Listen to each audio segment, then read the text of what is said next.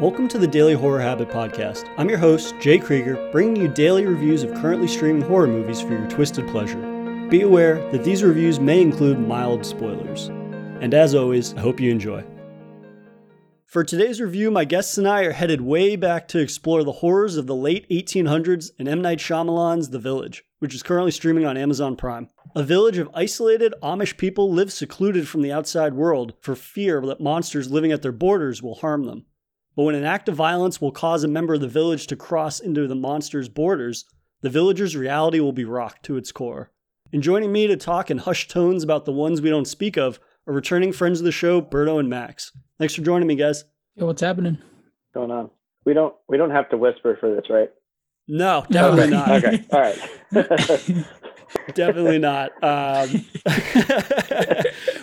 yeah, this was a movie that I was excited to see pop up on Amazon Prime because a few weeks ago, Berto and I went back and revisited Signs, which is one of those movies that when you think about it, it's like, yeah, I remember that being pretty good, but it's one of those films that I'm afraid I think about more through like nostalgia. Like I look at it with nostalgia and that, oh yeah, that was a movie from my childhood. And then you go back and revisit it and you're like, is this actually as good as I remember it being, or is it just something that's kind of tied to my childhood? And fortunately, Signs was one of those movies that ended up holding up really well. Uh, so I was excited to kind of have the opportunity to talk about The Village with you guys. But Berto, when was the last time you think you saw this movie? Oh my god. Uh it's got to be probably in high school. I think so. That was a, high school. Yeah, definitely high school. Cuz I it's been you know, it came out in 2004 and yeah, so probably when I I think we might have watched it together. I'm not sure. Something like Probably. that, but it's been yeah, this is the first time I've watched it in forever. Yeah, it was one of the movies I saw when it came out in the theater, and then we probably watched it in high school or something, and then yeah. for whatever reason just hadn't revisited it. But how about you, Max? I can't even remember, honestly. I'd say, yeah, I guess high school would be when I'd see it. uh, Last time I saw it. It's one of those things that's really unfortunate about M. Night Shyamalan when people talk about his career in that he had that kind of more recent stretch where his films really underperformed or they weren't kind of of the quality that his early stuff was. So I think in terms of like the general conversation around him, a lot of the time, like I've been guilty of it, of overlooking a lot of his early movies in that Berto, we talked about it when we revisited Signs in that he has that stretch of like four years in the early 2000s where it's just hit after hit after hit. And I think The Village shares a lot of similarities with Signs. Obviously, it's a different sort of subgenre of uh, of horror, but uh, in terms of the film itself, Max, did you remember how stacked this cast was? No idea. I I forgot. Uh, I was actually rewatching it uh, with Candace uh, this afternoon, and you know Jesse Eisenberg is like Kinda- yeah, Yeah, I was like, holy shit, I can't believe he's here. And like, I, I really didn't notice how many big names was were sitting at the table. You know, it's surprising, frankly. Yeah, I mean, we've got Bryce Dallas Howard, Joaquin Phoenix, Adrien Brody, William Hurt, Sigourney Weaver, Brendan Gleeson, Cherry Jones, Judy Greer, Michael Pitt, Jesse Eisenberg. Like the list just goes on and on. And um, and I would say like half of these actors are already big names, especially in early 2000s. But then you have kind of up and comers such as uh, Bryce Dallas Howard, and you said like Jesse Eisenberg, Michael Pitt. I mean, it's overwhelming how many stacked actors are in this movie. Berto, who is somebody that kind of stood out to you right from the jump, though, given how large the cast is? Uh, for me, it was uh Brody with uh literally Adrien just Brody? Adrien Brody, yeah.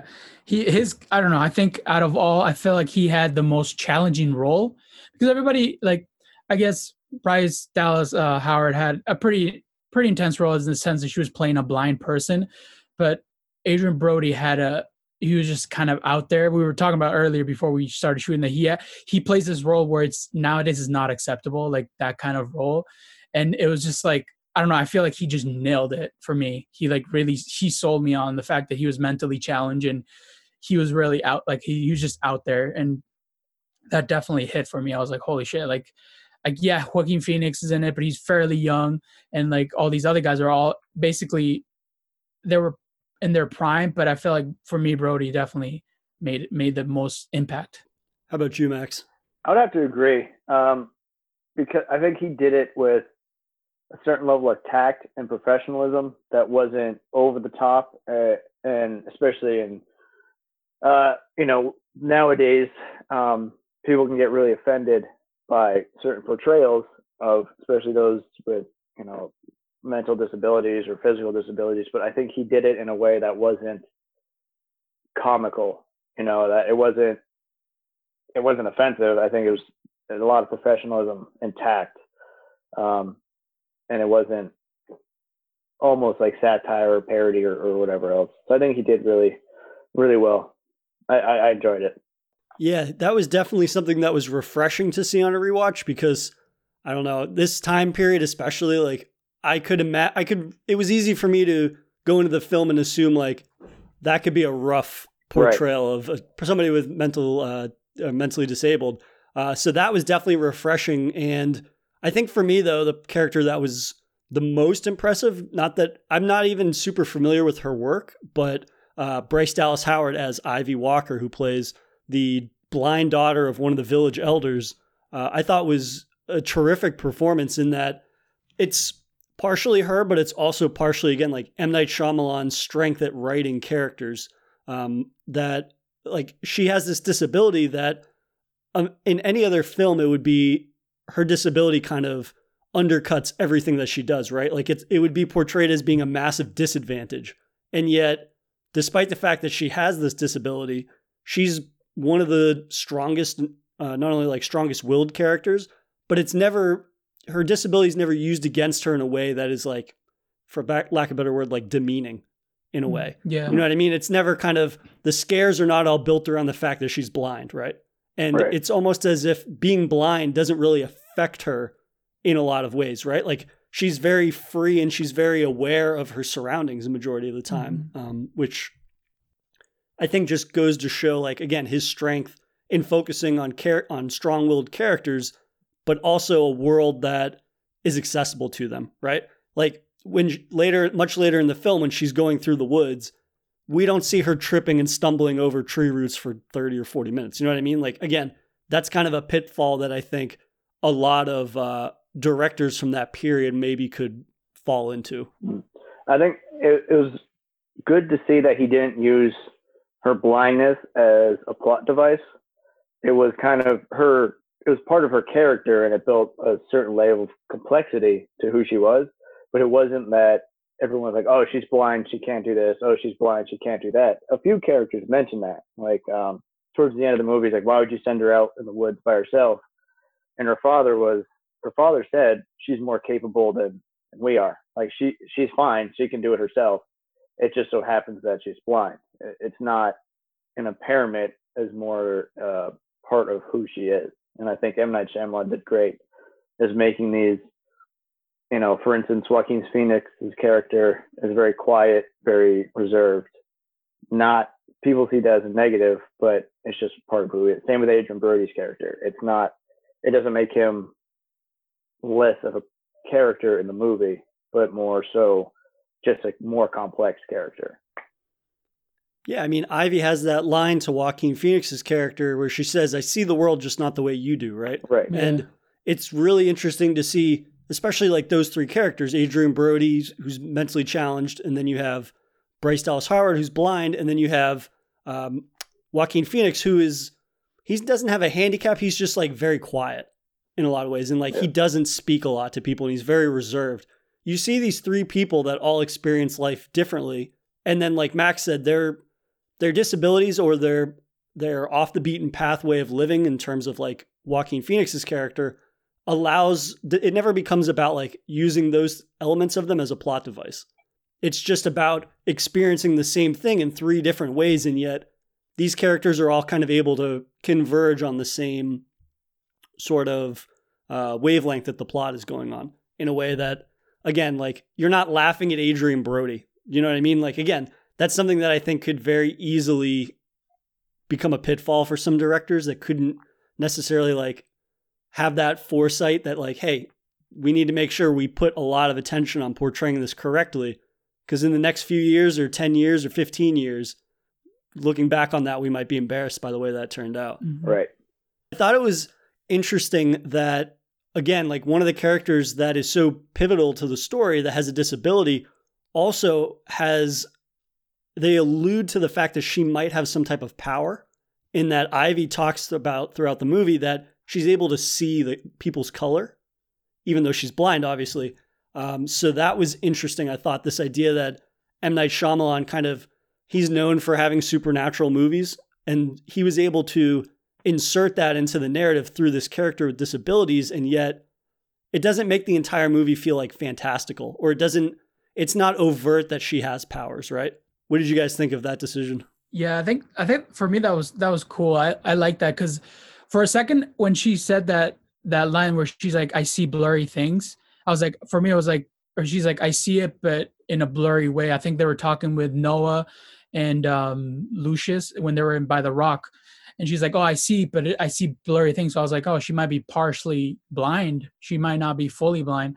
But now that you think about it, there's I guess there there's the since you mentioned it, there's kind of a hint of like she might have some kind of super sense senses, like I guess senses, since she's not being able to fully see. She can really like you can tell there's certain scenes when there's a wedding scene where she has super heightened hearing because she hears the kids uh, yelling before everybody else does, and it's like little little hints like that, which I I kind of like. That's what I like about um, M Night's movies that he he's not over supernatural but there's a sense to them that there might be something not ordinary like out of out of the ordinary kind of thing. So yeah for me i thought that was kind of cool. I, I really liked her character as well.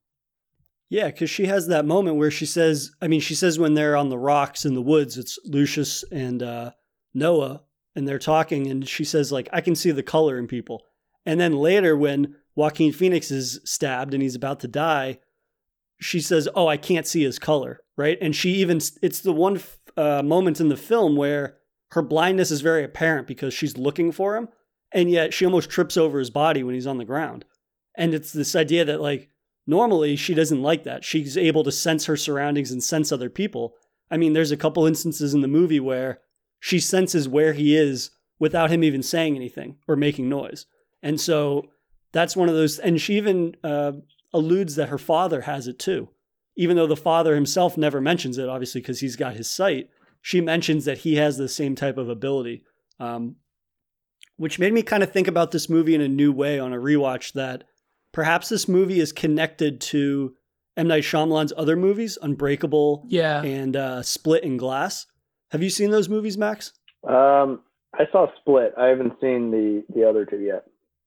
So basically those movies are part of this superhero universe that M Night Shyamalan created. It's kind of like a dark fantasy thing that it lacks a lot of the kind of larger than life nature of superhero movies like the Marvel movies. It's more kind of like grounded stories with people that have special powers, but this made me think that this film maybe takes place in that same universe in that she has superpowers and yet the rest of the film again is kind of very grounded in a lot of ways right? She's not her power it's never perceived that she is like a god or something or that she's a superhero right? It's kind of she takes the, this ability and is able to use it in a way that makes sense in terms of the scale of the story right?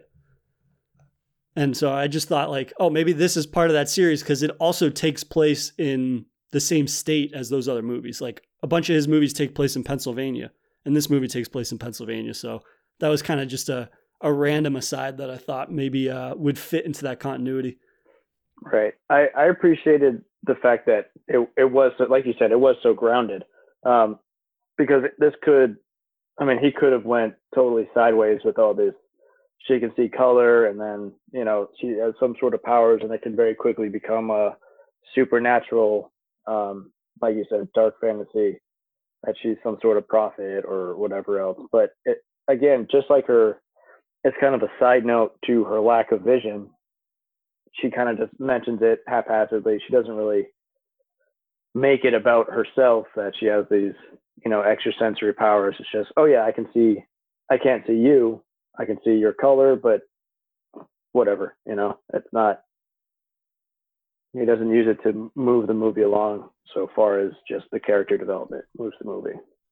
Yeah. So something again that I did not really remember, and it was very much more apparent on a rewatch, is just how strong the sense of the atmosphere is. Like, obviously, we're going to get into the twist later, but Shyamalan and uh, cinematographer Roger Deakins do such a great job of creating this Amish community, not only physically, like they built this entire town, but also just the way in which they're able to make it seem like it's a million miles away from the rest of society, right? It never really feels like it's a set. It's kind of like if I mean we're all from the the same area, like it's kind of like when we would go to Plymouth Plantation as kids or something like that, and you wander around and like for a second you forget these people are actors. You forget that you're walking around essentially a museum. Um, I was really really impressed with not only again the setting but just the atmosphere that they're able to make and how they're able to take this very kind of historically accurate environment and yet apply this supernaturalness to it that really makes this period like that much more terrifying. And I think um, in a previous episode, Jay, you mentioned that you're not a huge fan of period pieces. Um, so what what kind of drew you to that? Did that dislike of period pieces happen before this movie or after? Did you kind of develop it? Yeah, I think it's I think I'm developing more of an appreciation for it because the length that the directors have gone to develop these the the authenticity of the setting whereas a lot of the time maybe it, it kind of just looks like they threw together a set of uh, a couple of cabins or whatever. But in terms of this like the movie is not so much as focused on the monsters. Like the monsters that are in the film almost feel secondary in a lot of ways to the lengths that he goes to establish like this is an isolated community we see that in every facet of the characters and their lives and whatnot like the first 30 minutes of the movie are basically just the characters going about their normal lives, right? It's about them doing chores, it's about them meeting in celebration in these uh, like lovely set pieces, dinners, and things like that out in the field. And then it gets into the supernatural things. So I think it's more about him going to the lengths that he does to make this a believable setting. And then the unimaginable, as it were, kind of comes into play. But uh, that setting, I mean, the village that they make, it took like, I think they said 11 weeks and 300 people to build all that, which, again, I mean, think about the lengths that some studios go. It's like they film on a stage and they fil- they build three, four buildings and then they shoot them in different ways to make it look like it's bigger than it is. So just like little things like that, it feels very believable um, in a way that I don't know. I think it helps it a lot because when the monsters do show up again, you're it's almost you're almost caught by surprise when the monsters show up because you're kind of so involved in the character and the world uh, in so many different ways. Yeah, I mean, you know that the monsters are going to come up eventually, but when they do, it's like much more shocking, at least for me. They talk about it so much that you just think it's kind of a legend that they're using this to manipulate the town. There's more sinister. And then when they do start showing up, you're like, oh, they're they're real. Oh shit! Like things might right. get yeah. things are gonna get a little dicey yeah. yeah. Yeah. Because it is very much that idea that it seems like a legend that they just tell the kids, right? Or it's just a story to keep the kids in line, basically, right? Because it's like, yeah, how is the only way that you're going to protect people from venturing out and wandering off in the woods and hurting themselves and dying out there or getting attacked by other people? It's like you have to create the boogeyman, essentially. And especially the way that you see that, especially William Hurt's character, who's the elder, how he basically builds up the society around that. And you even see him like proselytizing that to the little kids during the school. He's like, yeah, why can't we go out there and what do we have to watch out for? And so building up a an economy of fear basically with the people that live there, that's something again that speaks to like the authenticity of the period because how do you explain the unimaginable in the 1800s? Well, you tell them like there's a boogeyman or there's a ghost or there's a witch out there because you can't explain the unexplainable, right? in terms of like mentioning the monsters, Berto, what did you think of the monster design and the ways in which Shyamalan used them within the story? I think it was great. I think it's it's just so creepy. To me, it came out as being so creepy. Just like it has like I don't know. To me, like well, later on you get to see the face and stuff, and like what the whole the whole monster looks like, and it's it's to me just one of the creepiest thing. Like I don't know. I was I wasn't expecting it to be like that. That I think that's why it, it came off as so creepy. And I, it definitely would, if I lived there, I would definitely stay away from those woods for sure. I'm locking my door every night because that those things are creepy looking. And I think the fact that they made it so creepy looking and like I think the fact also that they build like the kids, they kind of tell these stories of these monsters at such a young age that it really adds an extra element of fear. Like there's a scene uh, where Jesse Eisenberg's character and their teenagers are playing dare, basically, where they're staring, they're standing on like a stump, a piece of, of tree that's broken, a little stump, and he's like, "How long can you stand there before the monster gets you?" And it's just like that that ins- like they installed so much fear into these kids as a young age that basically they kind of made it to look at as these monsters being the worst thing that could happen to you. Um, but yeah, overall, I thought that the the whole costume and the way it looked and just the way it like everything about it, I enjoyed it. I thought it made it more scarier than I was expecting it a monster to be in this movie.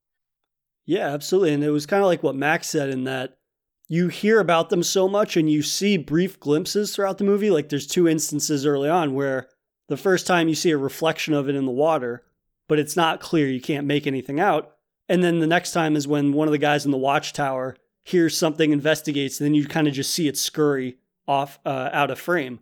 And you don't get a good look at it until about an hour into the movie. And it was interesting that I was reading in an interview. They said originally they didn't have the red cloaks that they do. It just was like a big furry monster. And M Night Shyamalan was like, "Yeah, this looks ridiculous," and it's and it, it's kind of like the root of every monster or every horror movie in that as soon as something is revealed in its entirety, it's not scary anymore. Right. And I was really impressed at how drastically scarier it is when they put the cloak on the monster. Yeah, because if anything, it looks like a person to a certain extent, right? So throughout the movie, we see the villagers are wearing those golden cloaks because go- the color gold is like the good color and red is the bad color. Mm. Uh, so the monsters are wearing the red cloaks, and it almost looks like they're people that have like mutated into a monster or something. Right. And the three fourths of their body that that cloak covers, I think it. You know what's under it, obviously, because you see enough of the monster. But at the same time, even not being able to see all of something, for me, just makes it that much scarier. But Max, did you think that they used the monsters enough? Because, like I said earlier, they show them briefly in the beginning, but then it's not until about an hour into the movie where we like see it in all of its uh, porcupine esque glory. I think I think it's yeah, I think it's pretty effective. Um, so for for what the movie is, and what I believe uh, M Night was trying to do, I think is very effective because you only get glimpses of the monsters, and it, I think his portrayal of them are is mainly to build tension, and I think the way he portrayed them for the first hour or so is just kind of glimpses, kind of he he builds the effect of like you know when you're you're home alone and you kind of see something move out of the corner of your yeah. eye? And you know like you know you're home alone but you still kind of look over. Um, there's that one scene where i think joaquin phoenix is walk he just crossed the border and he's picking he's picking a flower and then you see that thing dart out of the corner mm, of his yeah, eye and and all these glimpses of the monsters are um, they are that just that they're just glimpses and um, I think they're very effective. I think it would have changed the movie a little bit if there were more instances of monsters, um, because of that it, it, would have been more of a monster movie, not kind of a a thriller, as, as it were. So, yes, I would have liked to see more monsters because I like to see monsters, mm-hmm. but at the same time, uh, at the same time, I think that kind of um, phantom glimpse was very effective. Uh, I think it's a good balance. Yeah, it built it built plenty of tension to make you question, you know, what's going on and what's what's going to happen. I'm like you. I would want more instances of monsters because, like, yeah, I love monsters and movies. I want more of everything. But at the same time, if the beginning of the film starts alluding to the monsters more that they actually do exist, then all of that time that he spends developing the authenticity of that world and those characters and getting to know kind of the the ins and outs of their life, I feel like a lot of that gets done away because then if you see it early on, then you can't question the existence of it ever. And I mean, we can get into the twist in a minute, but I think it it gives a really great ebb and flow because at the beginning of the film, you assume that it's a legend or a lie just to keep the kids in line or to keep the town in line. And then you start to see evidence of them where we see the hares that have been skinned and then the doors get red markings on them. And then we find out that, oh, hey, the monsters aren't actually real. That's the big twist in that the elders have created this lie to keep people inside the village. And then we learn ultimately that this is not really a village in the 1800s. This is a village in 2004 when the movie took place. They're kind of this group that has decided to kind of leave behind society and go live this isolated lifestyle, mostly because the founders, who are the town elders, all experienced loss or a traumatic incident. So somebody's brother's murdered, somebody's child dies, I believe, and then a couple other people get murdered. Sister, so they're like, yeah. yeah, the sister. And so it's like, oh, we want to protect the innocence of society. So we're going to create a society that's removed from the kind of evil in the world. So this idea though that we find out that the monsters are fake, but then we have that instance where Bryce Dallas Harper is running through the woods and a monster shows up way too far from the camp. So then again, like it, we're challenged at this idea of do we actually know what's happening? Do the elders actually know what's happening? It just makes for a really good balance overall that I didn't remember the movie having. Yeah, for I mean for me, I I I like like there's subtle hints throughout the movie that they drop of like um people experiencing bad of their past being horrible like uh Lucius's mom talks about her her husband getting killed on a run to the grocery stop um, store, and then um, I think Miss Claire, I think her name is, where her sister gets murdered, and it's like little subtle hints of like going, like making runs that like where there were. It, it to me you kind of I don't know.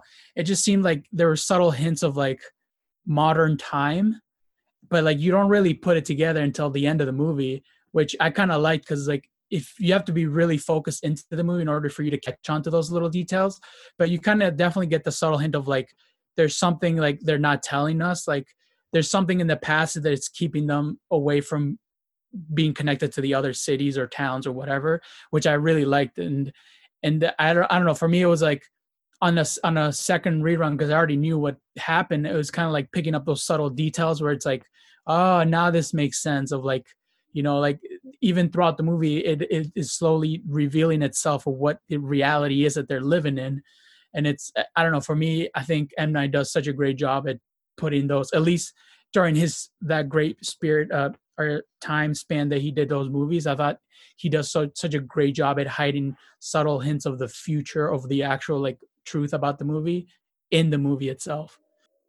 On a rewatch, Max, did you pick up on some of those things more, even though because it is a rare trait for a director, and not every movie that has a twist holds up because the whole movie is built around a twist, right? And then once you kind of have it spoiled, if this filmmaker kind of doesn't build a rich world that includes a twist, sometimes I find that like those movies that are 100% reliant on the twist can be pretty rough on a rewatch. Did you think that the film held up really well for you, even though you did know the twist? I think it did, uh, just because the the the writing. Uh, without the twist, it's a pretty good movie. Um, I think the characters play off each other very well, and I think the writing is done very well.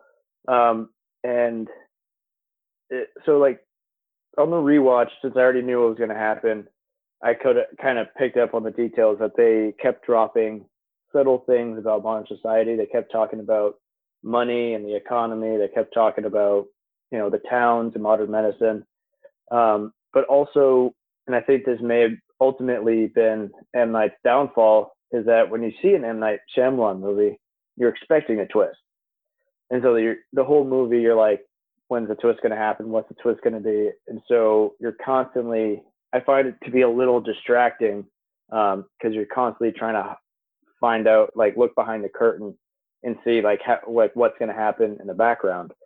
Um, so I think that that that might have you know been a double edged sword for him because he had you know three or four knockout movies, and they all had the same kind of formula. But um, on the rewatch, I thought it was pretty cool, and I also noticed that I don't know if you guys noticed it, but the um, nature preserve they are is the mm. Walker mm. Nature Preserve. Yeah. So it's it's Ivy's grandfather who owns I don't know however many thousands of acres of land um, And so I thought that was an interesting detail that I didn't pick up on before. Like when she climbs over the fence, it says Walker Preserve. I'm like, oh shit! Like Yeah, yeah. they they briefly mentioned that um, the grandfather was a millionaire, or very wealthy, and he didn't trust right. any. So I, I that's a detail that I didn't pick up. I only picked up on the second watch.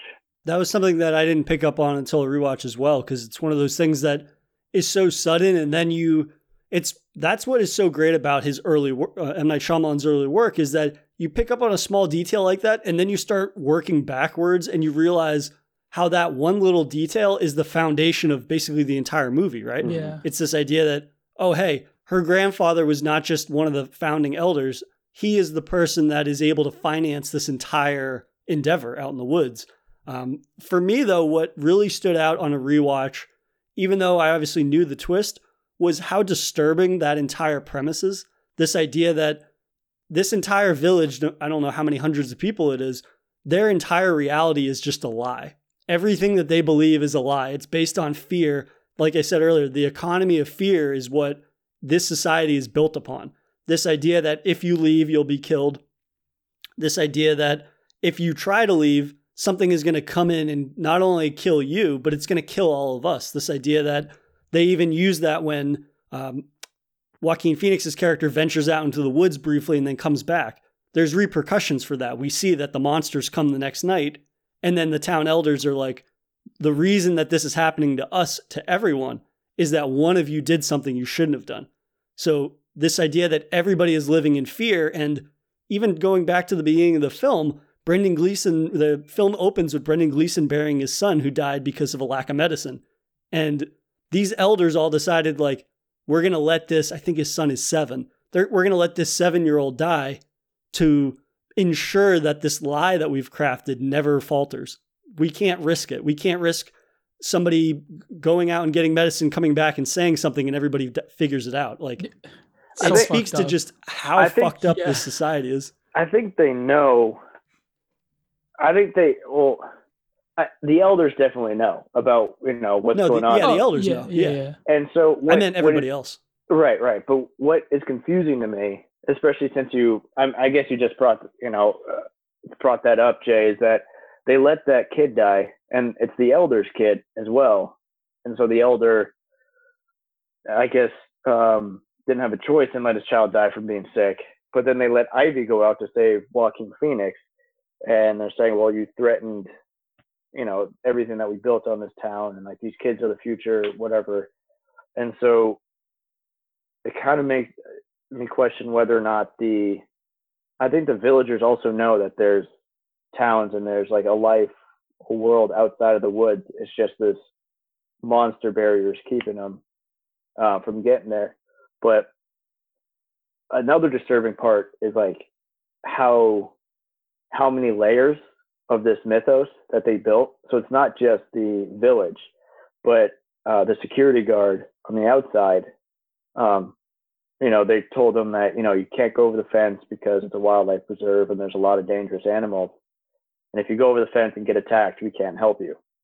And so the people, the security guard or the, the park rangers also are living this entire, like their, their entire livelihood is a lie because Right. they're hired, you know, they, and, and so like the amount of work that goes into lying to the villagers to keep them in and then lying to the security guards to keep them out is staggering. I mean, they they had to, you know, they paid off the government to not have planes or helicopters fly over the preserve, and it's just the amount of effort to do this is again staggering, and to, and that they're able to maintain this for so long without it falling apart. Um, Yeah, I mean, it really comes down to this idea that it's not so much that the villagers don't know that there's a world outside of their world, because you're right, Max. They do talk a lot about the different villages that are out there, and they talk about how there are other people out there. But I think what's more disturbing to me is this idea that they're allowed to believe that they are living several centuries before they actually are. This it's not so much that they're isolated or that they don't interact with other people.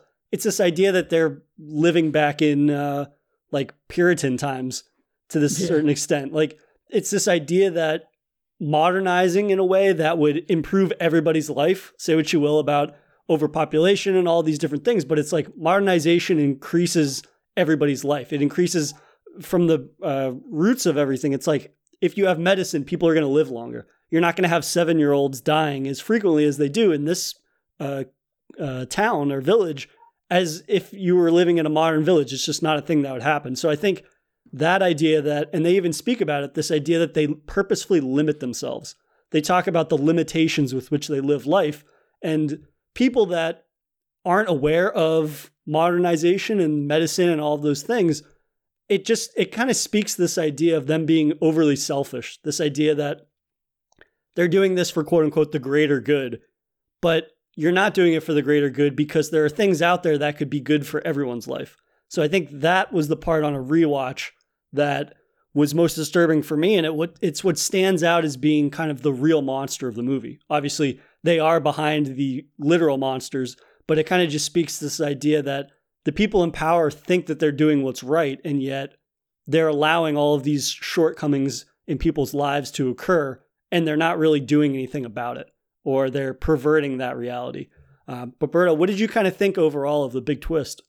I thought that was like for me. I just think it's so fucked up that they kind of let them to believe they're living like 200 years before their time that they actually live in, and it's like it's so like I guess it's almost like lucky and ironic that they happen to send Ivy, who's blind, who she she's because she uh, when she first jumps over the fence, she's like, "What's that noise?" When the guy pulls up with the car, and she has no idea. Like, she has never heard any sound of plane or motor or anything. So it's like she's like, "What's that noise?" And the guy's like, "It's a car," and he's kind of like, it goes right over her head. And it's like, had had they had Lucius gone over, he probably would have never come back. He would have been like, he probably would have came back with like people and like he probably would have rebelled against the whole village because it's like you're keeping us away from this we saw your son die, a seven year old kid die for us to stay away from this civilization. It's way ahead of our time living in these woods. But overall, I thought the, the twist itself is crazy. And, and back to what Max was saying, how like, like even the security guard is so confused as to what the hell is going on because he thinks he's he's protecting wildlife when in in reality they're human beings living on the other side of the wall. And it's just like it's just such a crazy concept to think about. Like there's just two two group of human beings are being twi- like their minds are being messed with by telling them lies. And it's like it's just a crazy plot twist to me. Yeah absolutely. And i mean something that i was just thinking about and just realized is it's almost more sinister that they decide to send ivy who can't see because while they yeah william hurt's character says like yeah she's more capable than other people we see that she almost dies by falling in that pit. And it's, I mean, it doesn't help that Adrien Brody's character Noah is like trying to kill her at a certain point. But it's this idea that he's knowingly putting somebody that can't see in danger. There are some limitations to her being blind, which we see, not as obviously she has some type of powers that stop that from being a total detriment to like her quality of life. And yet this idea is you want to send the blind person to go over the fence because she can't report back what she sees. Like you said, Berto, if they send Noah or someone that can see, chances are they're going to either potentially stay there because they're going to be so curious, or they're going to bring back that knowledge and use it to unearth the foundation of the village essentially and kind of uproot what they've been. They're going to bring that wickedness of the outside world into the village. And I mean, it just kind of, again, it shows that unwavering dedication to keep the outside world at bay no matter the cost of what it does i found to be very disturbing and it makes the movie take on a new context for me in that this is essentially like a cult movie yeah. in the terms of a cult horror movie in that yeah they're not sacrificing people and they're not chanting to some deity but at the same time this is a way of life that they are pushing onto other people and the other people don't even realize it it's like a mental mess up. Like they're yeah. messing them mentally, not even physically. It's just like mental screw up of like making them believe that they live in a certain time period when they're really not. And they could have avoided everybody getting sick or the kid dying just by just because the elders are upset about what happened in their past. They're literally ruin everybody else's life, which is so messed up to think about. And I think it's also a very short term fix to yeah their problem because eventually the elders are gonna once the elders are all dead, there's no new knowledge or information coming in. Also, no new genetics coming in either. So you have Yeah. three or four, you got three or four generations. Eventually, you know, in, inbreeding is going to happen, and it's going to be this hills have eyes type of nightmare village in this wildlife preserve. And and Yeah. I I think you know it. I've definitely been there nowadays where I kind of want to get off the grid, go move and you know go move to Alaska and like disappear for a while. But you know there comes a time where you have to eventually rejoin society because you need resources, you need knowledge, you need you know there there other basic human needs outside of you know food, water, and and some sort of so- social structure. we all want to go off the grid, just not so far off the grid that there isn't like an urgent care clinic somewhere nearby. Right, right. You know, uh, and I was just thinking about Max saying that like inbreeding, it's like, what if in like two generations, some brave ass kid decided to like grab a piece of wood and clock this monster over the head? right, Like right. that would have been it. Like, and you'd be like, oh shit, it's Johnny. What the hell? Yeah, I You know, my like, dad. like It awesome. would've- that would have just gone a whole riot right there.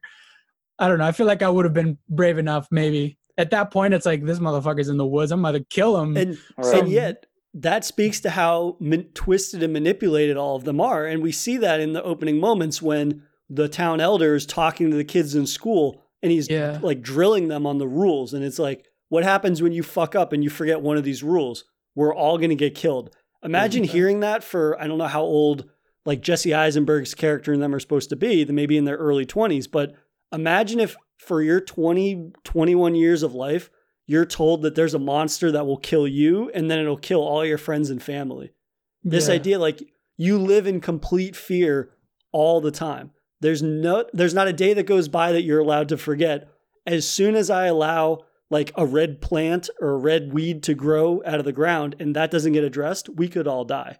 Mm. Right. I mean, it That's crazy. yeah, I mean, it is what I think for me, it allows the movie to hold up as well as it does, even if you know the twist. Okay, there's no monsters. That doesn't change the fact that the entire the real twist is this idea that their entire perception of reality past the monsters is just a complete farce. Yeah. Yeah. And I I don't know I don't know if they addressed it in the movie when Ivy returns with the medicine. Um, I don't know if anyone addresses that Ivy returns with the medicine, and I also don't know if they address the fact that she technically broke the rules, um, because there was one. I think during a meeting, I don't know what it was, but one of the women, one of the villagers said that you know the monsters are you know leaving these signs the monsters entered the village because she crossed the border one day. Um, but they also don't really say i don't think they address that ivy takes two other people and then they come back.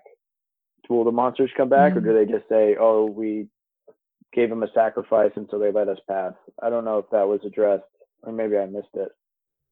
I so it's not clearly addressed. It seems to me that they're gonna that they're gonna forgive her for leaving because at the end of the movie you have that moment where she brings back the medicine and I believe they all stand and they're all standing in like agreement. Right. I can't remember though if that's before or after she leaves. Like if they're agreeing for her to leave or they're agreeing No, that I think it's before. it's before. Okay, so that was Yeah. before. But um, yeah, I mean, the movie does kind of fizzle out at the end in terms of she brings back the medicine and supposedly she'll she'll save him with it. But I think that in in ending the film somewhat ambiguously, it leads you to believe like, hey, it could go one of two ways. If she doesn't say something to everybody else, then they're gonna probably just go, fall back into the cycle that they've been in. And if she does decide to reveal, hey, these monsters are all bullshit, what does that do to the people that live there? Right. Like, it's obviously going to cause chaos because there's going to be people that will accept it and won't accept it. But this idea that how do you how do you rationalize that into yourself? How are you told, hey, you're actually living as if we're 2,000 or 1,000 years in the past? Yeah. That's insane. Like, I don't know how people that wouldn't freak out and have a complete mental breakdown. Right. Yeah. I think I think Ivy handles it very well when and actually that Mhm. that scene uh, made me question her her vision impairment uh, because her father shows her the the costumes, and she's terrified. Like she walks in, and then she, you know, she's like, "Oh, there's one of them," but you know, she's blind, and since it's not alive, she can't really. It it effectively doesn't have an aura. You know, it doesn't have a color. So when she saw the the costume, she reacted, and her father's like, "No, don't worry. It's it's a costume. There's no one in there. Don't be mad, Mm. but your life is a lie, and we're the monster." yeah. And yeah. so you know that small detail, I didn't. I, I kind of looked past, but that conversation between her father, Ivy, and her father, where he reveals everything and reveals this whole plot, reveals the whole, uh, you know, the, the basis of their society. She kind of handles it pretty well. I mean, she she Yeah, cries and yeah, yeah, she cries and she's you know hurt and and felt betrayed but most of the time i feel that if you tell someone who's been indoctrinated this this fully and living this whole existence based around this lie they some people would have like an existential crisis like have a serious Oh, yeah. you know problem. And she kind of takes it in stride and is like well i'll deal with this later. I need to find medicine to save um you know save my fiance save joaquin phoenix's character. And then she's like i guess i'll deal with it when i get back.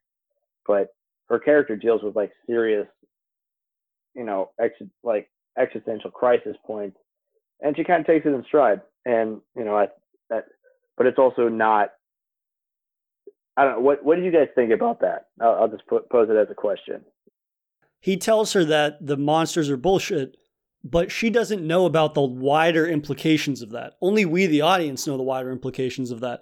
This Right. idea that, oh, hey, uh, Brendan Gleeson's son's headstone says 1890 to 1897.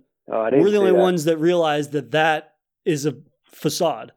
right So I think that it's it's easier for her to grasp, no matter how hurt she is, that hey, we are doing this again. There's the guise of this is for your safety. The monsters, the monster lies, so that way people don't venture out and get hurt in these other villages, right? They don't call them cities; they call them villages.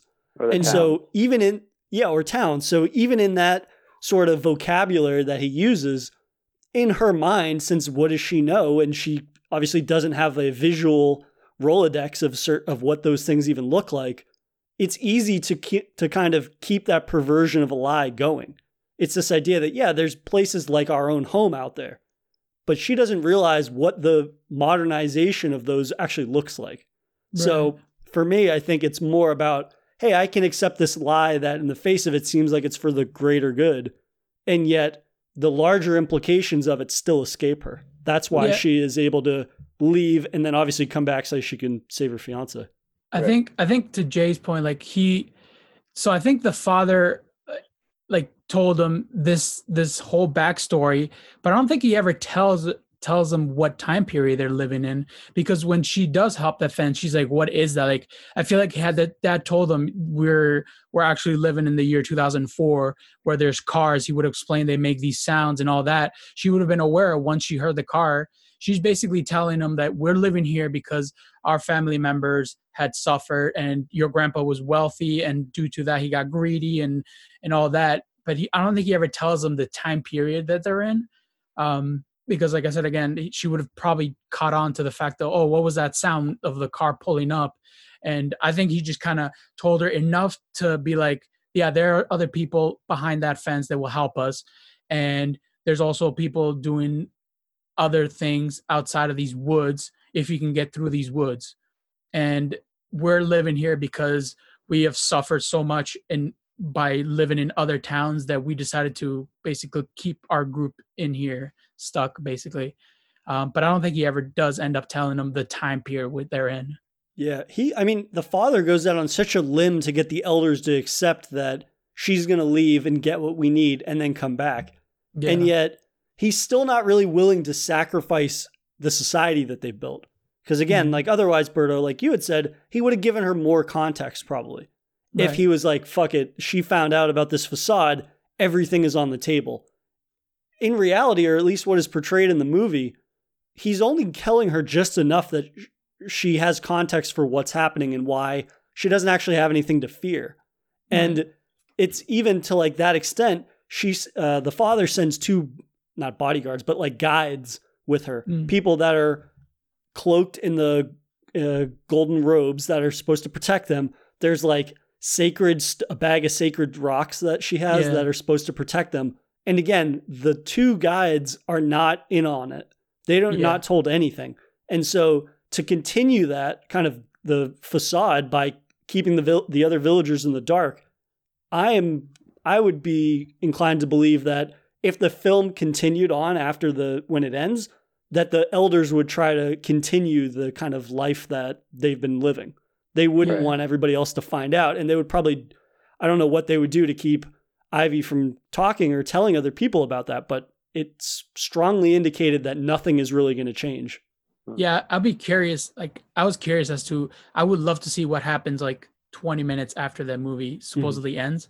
Cause I want, I'll be curious as to like, are the villagers or, or the villagers going to ask um, Ivy all these questions? Like, what was it like? And like, she, how she would respond to all that. Like, I'll be very curious to hear her respond and her reaction to realizing there were not like I killed one of the monsters and we are not the only human beings here and there's other people out there who are nice because she like picks up on the fact that the guy was nice and she can sense it that there like the fathers the, the the elders always talked about how bad people were but then she first thing she noticed she's like i can hear kind in your voice and it's like well there are nice people out there that actually want to help us are willing to help you if you just like talk to them and i think i think i would love to see what would happen 10 minutes after the end end of the movie just to see that connection and that and that um connection with ivy and the, and the other villagers Joaquin Phoenix miraculously heals, jumps out of bed, and just charges to the wall. yeah, Probably. probably It, it, it just kind of now, yeah. Now that we're like talking about it and breaking it down, it's just, it's just kind of sick, you know, like yeah, Yeah.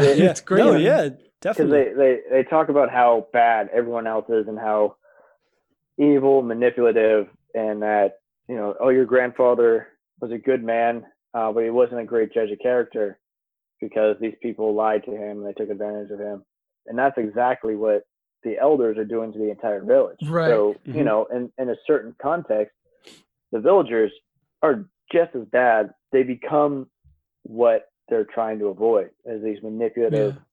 selfish people. And so they become these manipulative selfish people to preserve some you know way of life that's preserving innocence. So Mhm. Mhm. you know it's kind of a yin and yang type of situation. You need you know you need a little darkness to preserve this evil or whatever else. Like you know road to hell is paved with good intentions. And yeah. know, that village seems like a fucking personal hell to me yeah, it's, I would be so mad if I found out I there was was like so we're mad. living in not in the 1800s. Yeah. What? i'd fucking burn Yeah. it down yeah yeah, Well, that, sure. I mean, there's all the indicators that like that's that's the next step, right? If Ivy Right. says anything, it seems to me like in the village there's a lot more young people than there are the elders, Mhm. and it wouldn't take much for there to be some type of uprising. Yeah. And so, Yeah. if that if that notion that hey, the outside world is not kind of the the evil bill of goods that we've all been sold, this idea like curiosity is a killer in terms of like the idea that the society's built around. If people start getting Mhm. curious and there's no monsters, well, fuck you. I want to go check out that next village or that next town. There's other people there. Hey, they're not that bad. Why wouldn't I want to go over there and investigate? Right. So it is a very kind of like pessimistic society, and they're incredibly cynical. This idea that, oh, hey, everybody out there is evil. Well, I can't believe that if we live in a community, we're the only good people out there. And so it just speaks to this idea that, like, yeah, if you're going to go to such extremes to protect everybody, eventually you're going to kind of become exactly what you're terrified of and what you're scared of. Right. Right. I was really pleasantly surprised, and especially in talking with you guys about the ending, how well the film holds up. Because, like I said earlier, it's not just that this movie is notable for it having a twist, right? That joke, there was some running gag in a show or a skit or something where it was like, M. Night Shyamalan's next movie, that's going to be a twist inside of a twist inside of a twist. It's more about there is a twist in this movie, but it kind of is a larger, uh, a larger focus on kind of just like a society and what a society is built around. And it doesn't even have to do with the supernatural elements because at the end of the day, it ends up being just as fucked up. The idea that, hey, your entire perception of reality is a complete lie and a facade. Mm.